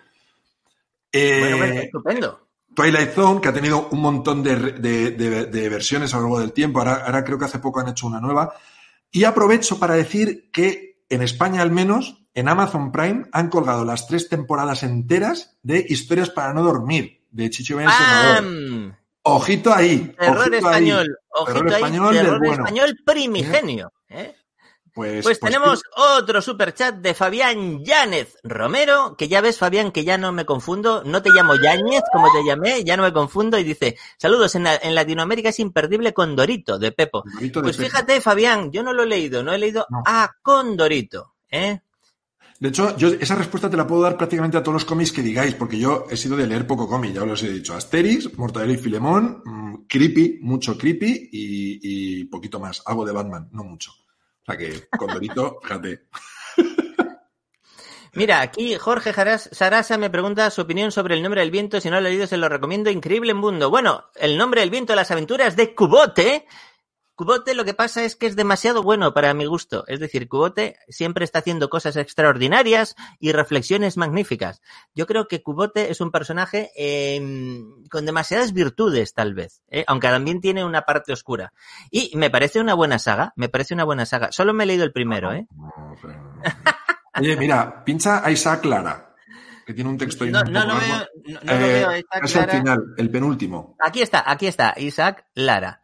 Dice, buenas, saludos desde Humanes Madrid, estaba buscando unos Funko y creo que mañana me acercaré a Kira Comics, no sabía que tenían esas figuras, gracias por la referencia. Pues Sí señor, Isaac, tienen una pared entera de Funko. es, es, es, es lo único, lo único que da un poquito de grimita de Akira Comics, ¿eh? que entras Que y ya, sabes vez y que de repente, acebedismos es antifunko. Pues mira, según entras, bajas a la izquierda, ¿eh? según entras, hay un mostrador, a la izquierda están los funcos, Isaac. ¿Eh? Ya verás. Y pregunta por qué tienen un montón. O sea, y si, y si a lo mejor no está lo que buscas, igual te lo pueden conseguir. ¿Cuál buscas, Isaac? ¿Qué, qué, qué Funko quieres? Porque, ¿sabes qué pasa? Que como son todos iguales, pues te puedes comprar el que quieras. que tú dices que es el que tú quieres y ya está. ¿Sabes? Dice Harold Aljure, actualmente siguen comprando cómics. ¿eh? Y sí, sí, yo sigo comprando. Yo Pero el que- poquito. El que más compra es mi hermano que estaba por aquí, ¿eh? hace un momento. Ese, vamos a ver, mi hermano, amigos, tiene la mejor colección de cómics que yo haya visto que un particular tiene. O sea, una persona particular, la mejor colección de cómics que yo he visto jamás en los días de mi vida es la de mi que- hermano. Doctor, un día tienes que estar con tu hermano Carlos y hacer un directo desde su casa y explicar la colección de cómics de... Vamos. Yo, yo, sinceramente, no compro, no compro mucho cómic porque no leo mucho cómic. Os puedo enseñar el último que me regalaron, el último cómic que me regalaron. Eh, ¿Quién te lo A ver, regalaría? a ver si adivináis quién me regaló un libro de George, un cómic de George R. R. Martin que no he empezado. Es que es muy gordo, doctor. Es que yo te lo agradezco y me hizo muchísima ilusión, pero tengo que Te tener tiempo. regalo el Caballero de los Siete Reinos y así me trata. Que no, que no, que, que me lo voy a leer. Prometo, o sea, tengo la promesa de leérmelo, pero, pero es que son, espérate, te voy a decir, es que tiene mucho texto. Es que no pone los, vea, qué jodido, no pone los números de página para que no sepas cuántas son, para que, para que no te agobies. pues este es el último que me han regalado, que no he comprado yo. Que están bien, o sea, esos cómics eh, basados en la obra de Canción de Hielo y Fuego, tal, es una gran adaptación. A ver, es que decir, tienes, tienes tres superchat, tres, ¿Tres? Crystal Seed, Jesús Crystal- bueno. Dice Crystal Seed, dice, saludos amigos, la pregunta obligada, si ustedes fueran protagonistas de un cómic, ¿qué superpoder desearían y cuál fuera su supervillano? Un saludo a mi novia Yadira, que está por empezar su máster, ¿eh? Bueno, pues lo primero, lo primero, Yadira, mucha suerte en tu máster, maravilla de las maravillas y un gran saludo para ti. Pues yo, lo he dicho, yo sería Batman. Batman. mm, Pero no eh, tiene ningún superpoder, solo tiene, Pero- bueno, tiene un superpoder muy importante que es que tiene mucho dinero. La cuenta corriente. se llama- Tiene mucho dinerito para sus man cosas. sería. Eh, Billets, ¿eh? ese es el superpoder, los Sí, billets. sí, sí. Y, y liga mucho. Bruce Wayne también, o sea que, bueno, pues todo bien. Pues a mí me encantaría eh, ser como el profesor Charles Xavier, tener toda esa colección de poderes telequinéticos, poder leer la mente de la gente, desplazar objetos, poder, bueno, todas esas cosas eh, Leer, del poder. leer, la mente, leer la mente de la gente puede ser un, un peligro, ¿eh? Porque. Ya, ya, pero yo soy Charles Xavier. Estoy Y eres, ahí. y eres calvo, acuérdate. No tienes Bueno, ese pelazo bueno, pero blanco si, que. pero si tuviera los poderes, pues mira, Ya. ¿qué le vamos a hacer? y Mira. tenemos aquí a Jesús Nuño. Jesús Nuño. Dice, aprende inglés ya, Fernando Leñez. A ver. abrazos virtuales y saludos a raudales. Yo tengo, yo tengo un nivel de inglés, Jesús, de esto que cuando pones en el currículum de me- medio alto, pues yo lo tengo medio, sin el alto. Tengo- yo, hello, hello, yo te digo, I speak English, more or less. Bueno, pues aquí tienes a- al mítico Jesús Nuño, profesor de inglés, que te puede ayudar. Y tenemos aquí a Jesús Merguán, que habla de mi hermano Carlos, que eh, dice que es un crack, claro. Claro, eh, anda que no, mi hermano está ahí siempre, venga, Podríamos novedades, decir, venga. Jesús, Jesús, podríamos decir que Carlos Señarís es un crack. Un poquito pesado, a lo mejor que está más tiempo en Akira de que tendría que estar, a lo mejor, ¿eh?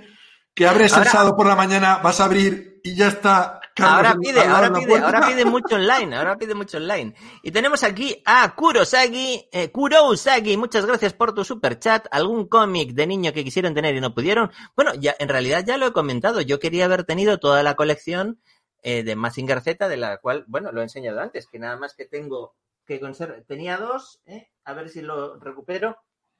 Aquí lo tenéis, tengo este tomo y hubiera querido tener toda la colección. Pues ¿eh? búscalo, seguro que está por ahí, doctor. Oye, te ha saltado un super chat de Anda la Osa. Anda la osa, a ver que pierdo. Aquí está. ¿Qué opinan? Anda la osa, México, ¿qué opinan del manga? Pues yo soy muy fan del manga. Tengo un montón de mangas.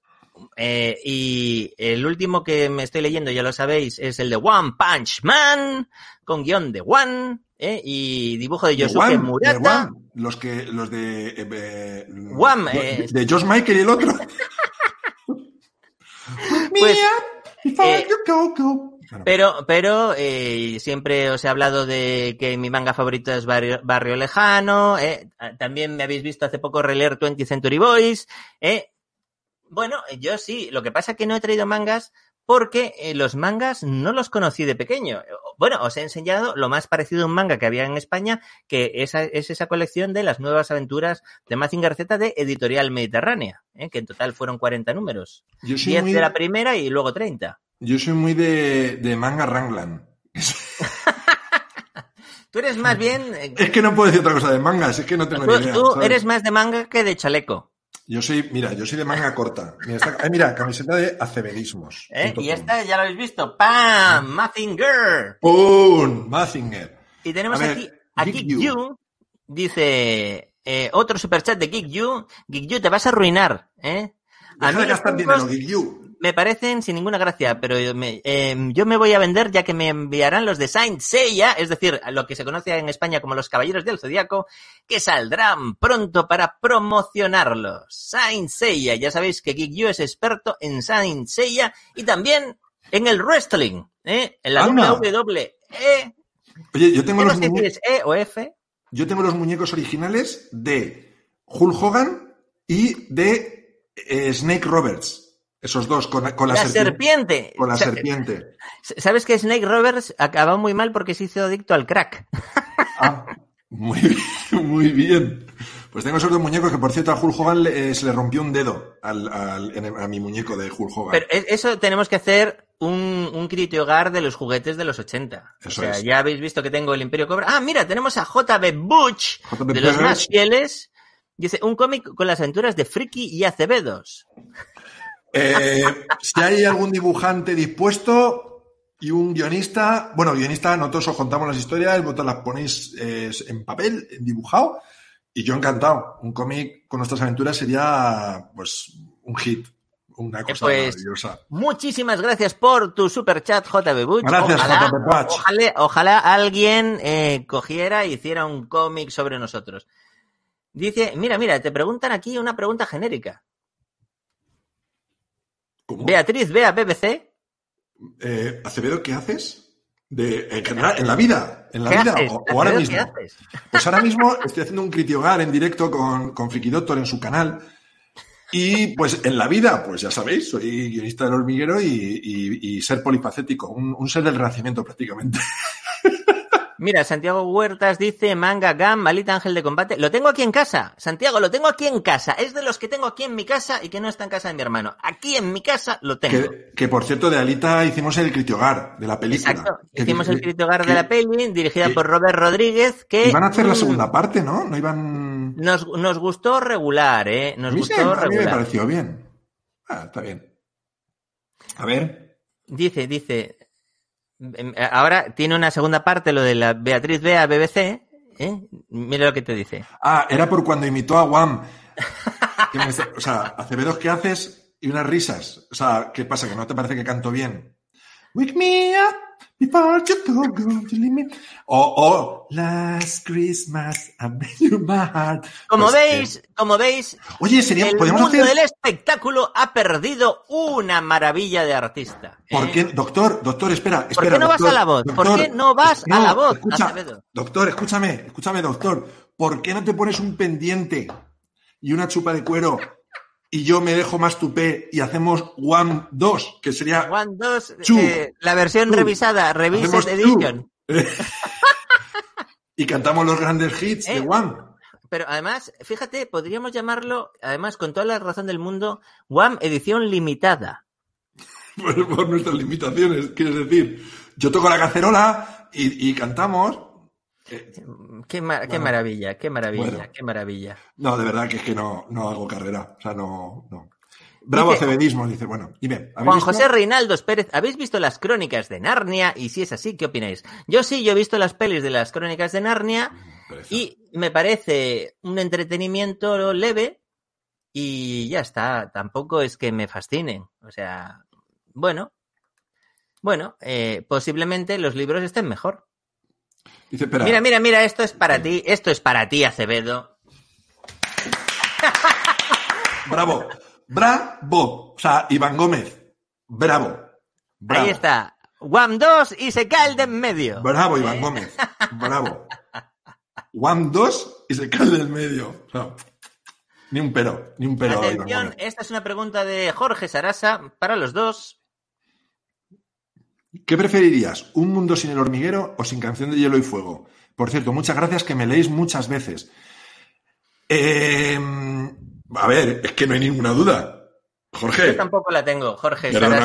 O sea, me estás- Ninguna. Me estás diciendo que qué preferiría un mundo sin un programa muy divertido de la tele en el que además trabajo y que me da de comer o un mundo sin unos libros que no me he leído y que me importan un comino. ¿Eh? En mi caso, en mi caso, a mí me encanta Canción de Hielo y Fuego, ya lo sabéis. He dedicado muchísimo tiempo y muchísimos vídeos a Canción, a Canción de Hielo y Fuego, libros, serie y demás, pero lógicamente eh, yo soy eh, digamos, eh, no solo guionista del hormiguero, sino quizás uno de los mayores fans del hormiguero. Uno de los mayores fans y una de las personas que todavía se maravilla de poder estar trabajando allí, con lo cual... De hecho, de, hecho nos maravillamos todos de que sigas trabajando allí. ¿Cómo sigue este aquí? Cada vez que entra por la puerta decimos, pero sigue aquí. Tenemos aquí a Marta Hernández y dice, doctor, decidí seguir tu recomendación y durante la cuarentena aproveché para leerme los cómics de Locan Key. Muchas gracias por recomendármelo. Me gustó mucho. Marta, un aplauso para ti. ¿eh? Y ahora que te has leído Locan Key, te darás cuenta cómo la serie palidece en comparación con el cómic. Palidece muchísimo. Eh, no lo sé. ¿eh? Para mí, incluso, se podría decir que la serie arruina el cómic. Menos mal que está el cómic, ¿eh? que es el faro que debes seguir.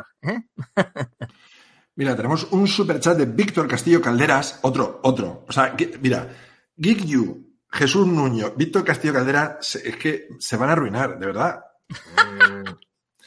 Dice, recomendaciones de cómic de ciencia ficción o fantasía. Bueno, yo, ya lo he dicho. Yo le he dicho que Creepy.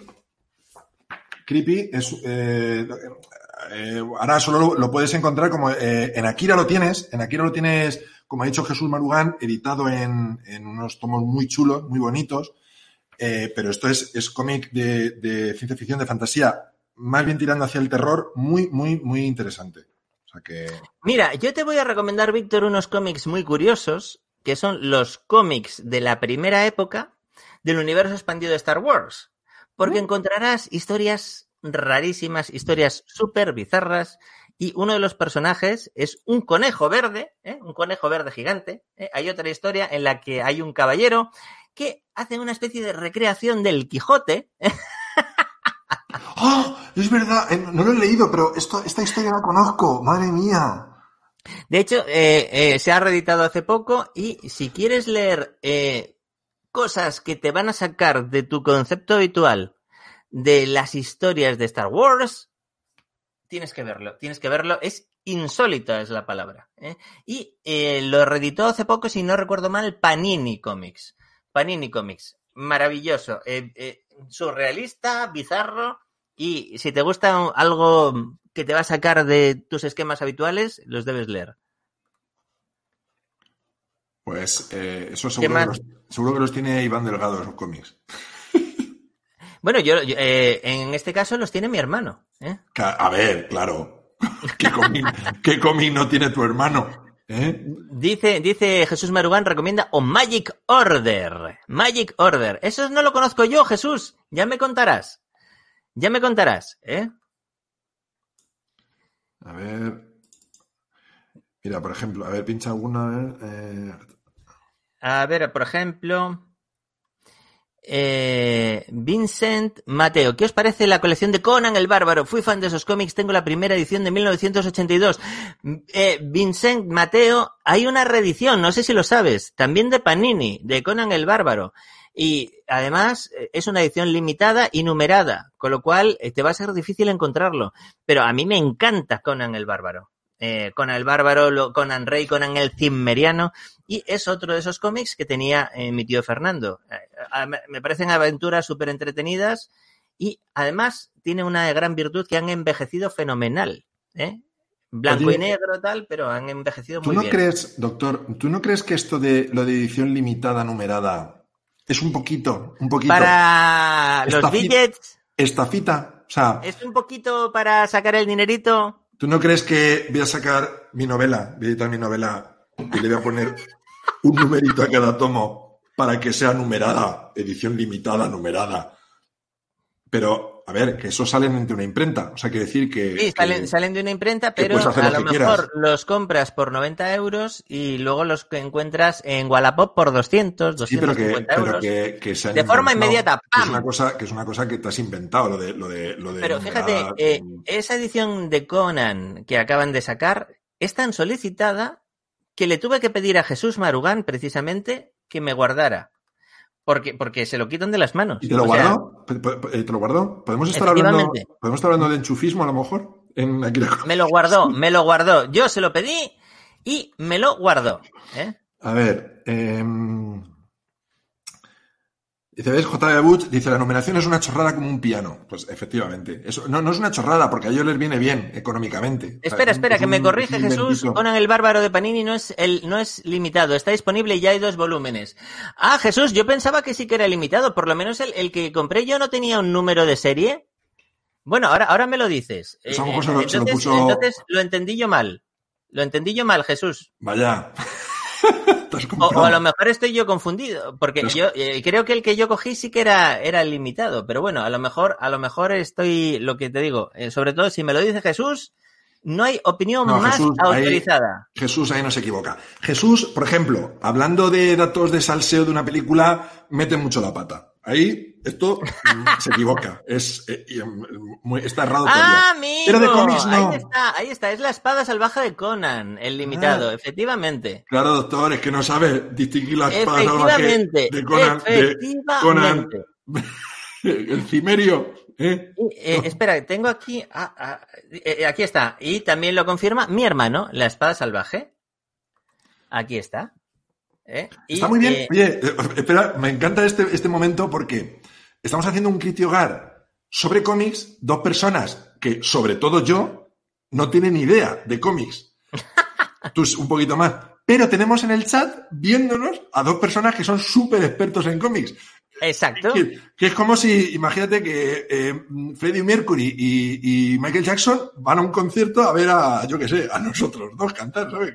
Mira, eh, tenemos aquí Ice Heart, dice cómics de samuráis. Bueno, eh, a mí el que me gusta de samuráis es un conejo samurái que se llama Usagi Yojimbo. ¿Eh? Usagi Yojimbo, si te gusta, es estupendo. ¿eh? Hace, rato, hace rato que no debería estar en este vídeo yo. Porque- Como has aludido a Jesús, es que mi fuerte son los datos técnicos de las pelis, no Sí. el salseo. Sí, sí, Jesús, los datos técnicos también, también, también, también lo bordas, ¿eh? Eh, eh, a ver, ¿qué dice? Viva la Guerra de las Galaxias. Saludos desde Iquique, Chile. Son geniales sus en vivo. Mira, tenemos aquí a Juan Pablo Jimón que dice, ¿han leído la versión de cómic de The Strain de Guillermo el Toro? ¿O han visto la serie de TV? ¿O han leído libros originales de la trilogía nocturna Oscura y Eterna? Juan Pablo Jimón, yo he visto las dos primeras temporadas de The Strain, ¿eh? Pero mm, me gustó a medias. De hecho, vi la primera, decidí darle una, una oportunidad a la segunda.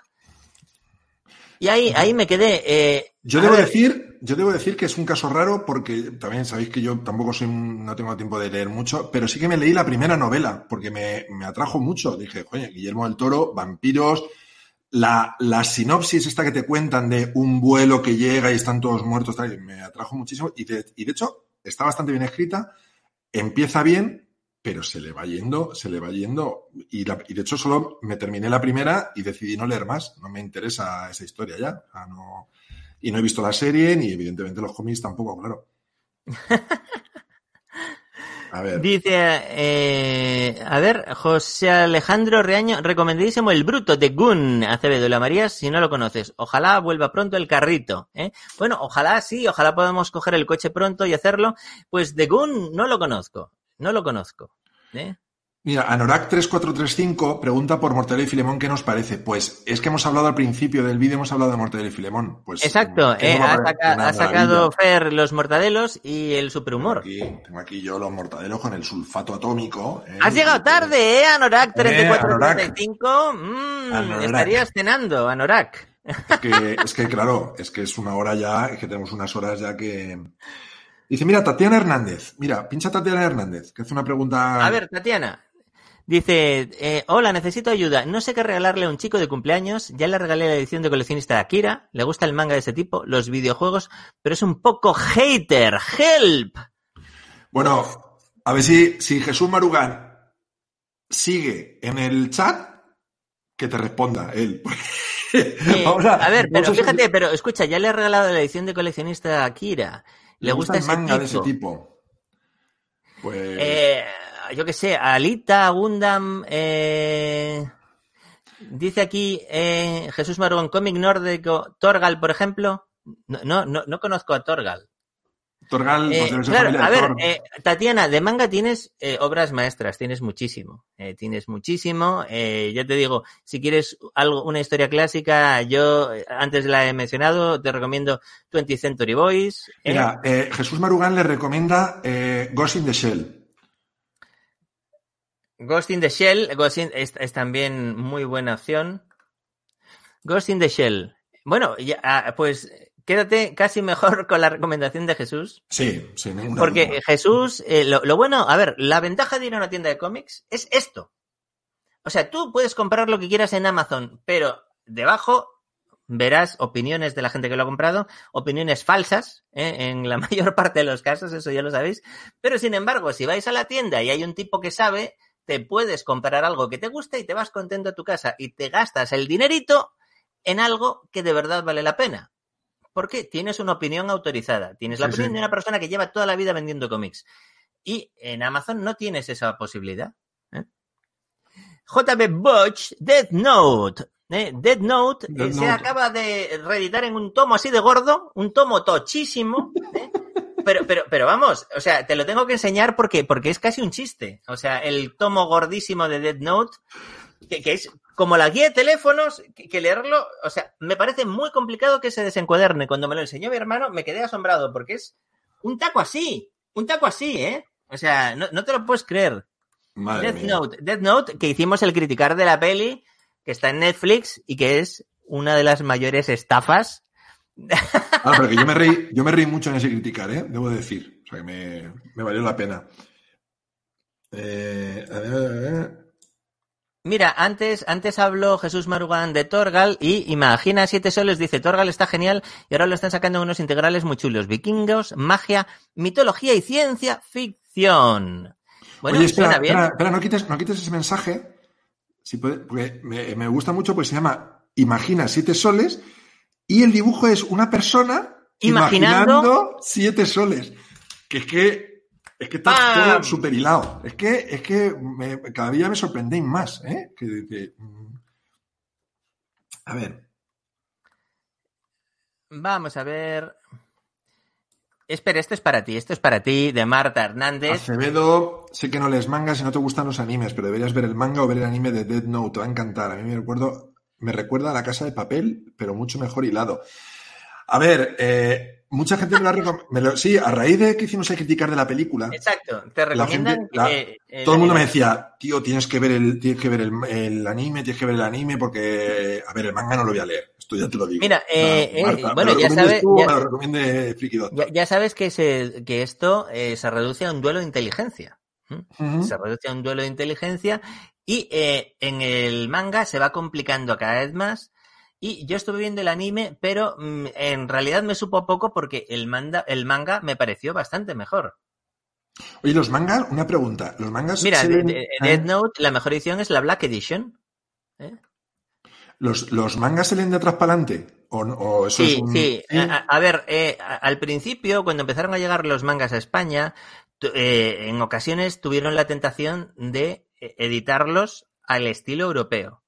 De forma que, eh, en realidad, esa no era la forma original. Hasta que cayeron en la cuenta, y ahora ya se hace siempre de manera universal, se edita tal y como se edita en Japón, lo que pasa que evidentemente se traduce, porque si no, na- na- nadie sabe japonés, nadie lo podría, nadie lo podría leer.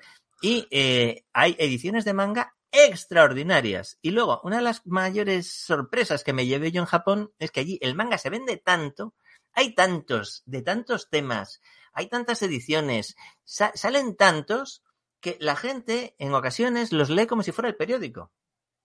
Es decir, se compran un manga, lo van leyendo en el metro y luego, según salen, Lo lo tiran. tiran a la papelera. Porque es papel de este, papel, hay muchas ediciones de papel de este estilo periódico, papel reciclado, o sea, Sí, no está pensado para que dure, y de repente yo, yo me quedé, pero, pero lo ha tirado, pero, pero es que, que aquí es inimaginable, pero allí consumen tanto manga, hay tal volumen, vas a tiendas especializadas allí, por ejemplo, hay una mítica que tiene varias sucursales que se llama Mandarake, no Mandrake como el mago Mandrake, sino Mandarake, te metes en Mandarake y es que hay toneladas, o sea, pierdes la, pierdes la referencia porque se, se edita un, un, volumen descomunal y para muchas personas el manga es un entretenimiento de usar y tirar. O sea, así estamos, así, y nosotros estamos con los mangas que los voy a guardar, el plástico tal. Yo es que creo que no me he leído un manga en mi vida. Dice, ¿qué opinión tiene del manga Monster de Naoki Urasawa? Monster es una maravilla. Una maravilla. ¿eh? Y hay peli también de Monster. ¿eh? Es una maravilla. ¿Qué te voy a decir? Eh, Isa, Clara, ¿ha leído algo de la Dragonlance? Eh, sí, tengo las crónicas de la Dragonlance al completo. ¿eh? Y, me gustaba mucho leerlo. Lo que pasa que eh, ahora, si los tuviera que releer, pensaría una cosa que digo con frecuencia, que es que tal vez ha envejecido mal. Pero que esto pasa mucho. Las eh, historias no... de los hermanos Mayere y de Taslehov Burfot. ¿eh?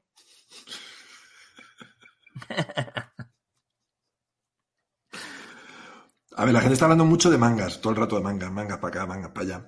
Es mira, que, Manuel, es que el, mira, Manuel, el, Manuel Rodríguez eh, debe ser que nos ha preguntado alguna vez una cosa y se cansa. Y dice, Jesús, como no me responden, ¿a ti te gusta Sandokan? Sandokan, Sandokan, ¿eh? interpretado por el actor Kabir Freddy. Sandokan es una de las series míticas de nuestra infancia y había una canción que era Sandokan, Sandokan, tiene el culo como un mazapán. Claro, que la, la, adaptación de risa. Es la adaptación antes, que se cantaba en el colegio. Cambiamos las letras de las canciones para hacer de risa. ¿eh? y, y, yo, y, yo, disfrutaba viéndolo de pequeño. A mí me, me dejaba muy asombrado. Sandokan, el tigre de Malasia. Que, que, que, tenía las mujeres locas. Yo me acuerdo que vino, el, el actor vino a, a, España a firmar, pues no sé qué firmaría, discos o, o algo que grabó o algo, yo qué sé. Y había unas colas ahí de mujeres ahí, que queremos un hijo tuyo y no sé qué, es una cosa que se antes, lo de queremos un hijo tuyo, madre mía. No, estamos ahora para gritar eso. Bueno, Fernando Acevedo, llevamos una hora y media en directo. ¡Uh! Pero que es domingo. Estamos ya. Es domingo, una hora y media en directo. el lunes. Así que en breve, yo creo que vamos. Pues mira, pues tienes ahí dos, dos superchats para pa cerrar la noche. Venga, pues sí, cerramos la noche con los superchats. Tony Martínez. ¿Dónde están? Aquí. Tony Martínez. Tony Martínez que siempre me pone presente. Tony Martínez siempre presente. Dice, saludos chavos, una serie de anime para ver. Bueno, me la apunto. Eh, ah, estoy viendo no. ahora de anime yo creo, ah, que, ah. yo creo que nos, nos, nos dice saludos, Los chavos, chavos. somos nosotros. Y luego pregunta, ¿una serie de anime para ver? Es que, a ver, pues, Tony Martínez, yo soy, a ver, soy muy pesado. Hay que usar las comas, los signos de interrogación, hay que, hay que expresarse, porque construimos mmm, a la ligui y, y, no se entienda, porque parece que nos está recomendando que Chavos es una serie para ver, que a lo mejor es eso, ¿eh? Ojo, ¿eh? Pues, eh, eh, yo estoy ahora viendo la tercera parte de Baki en Netflix. ¿eh? que es una serie de peleas, ¿eh? que tú sabes, el, el, como en Contacto Sangriento. Sí. Pues es una especie de contacto sangriento, pues parecido. Eh, se pelean distintos luchadores. La tercera. Oye, el otro día vi que, porque me la encontré en Netflix por casualidad, una de esas, de, de esas que hacía muchas Jean-Claude Van Damme, de que tenía un gemelo. Sí, sí, sí, se sí. Llama, se llama Al límite del riesgo, Maximum Risk, y que tiene un hermano gemelo ruso. una maravilla. Es que no me puedo resistir. Yo veo a Jean-Claude Van Damme y, y, me la pongo. Es que no, no puedo. Estupendo. Tenemos a Crystal Seed. La pregunta de los friki Naruto, Bleach o One Piece. Pues, a ver, ¿Eh? voy, a, voy, a, hacer una, una, una confesión, una confesión pública. Digo Naruto porque es la única que he visto. Claro. no yo... he visto ni Bleach ni One Piece. Lo siento. Pues yo voto por Bleach. Al azar, ¿no? Y dice, tenemos aquí a Fabián, Fabián Llanes. Dice, ¿pueden saludar por su cumpleaños a mis hermanas Estela y Elena? ¿Son mellizas o son gemelas y cumplen el mismo día? Yo no las saludo.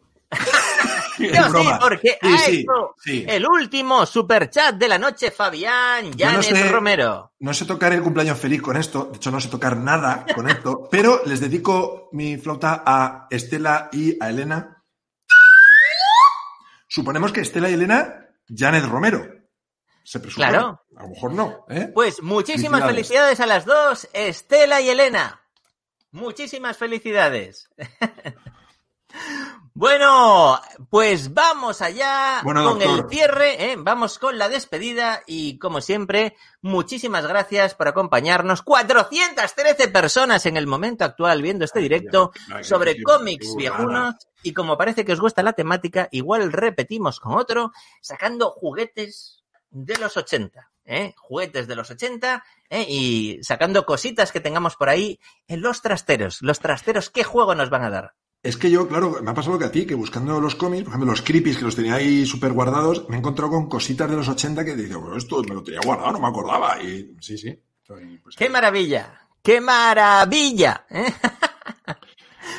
Muchas gracias a todos y, como siempre, un placer y, como diría Enrique del Pozo, sois un público maravilloso. Muchas gracias a todos. Hasta Un abrazo. Adiós. Adiós.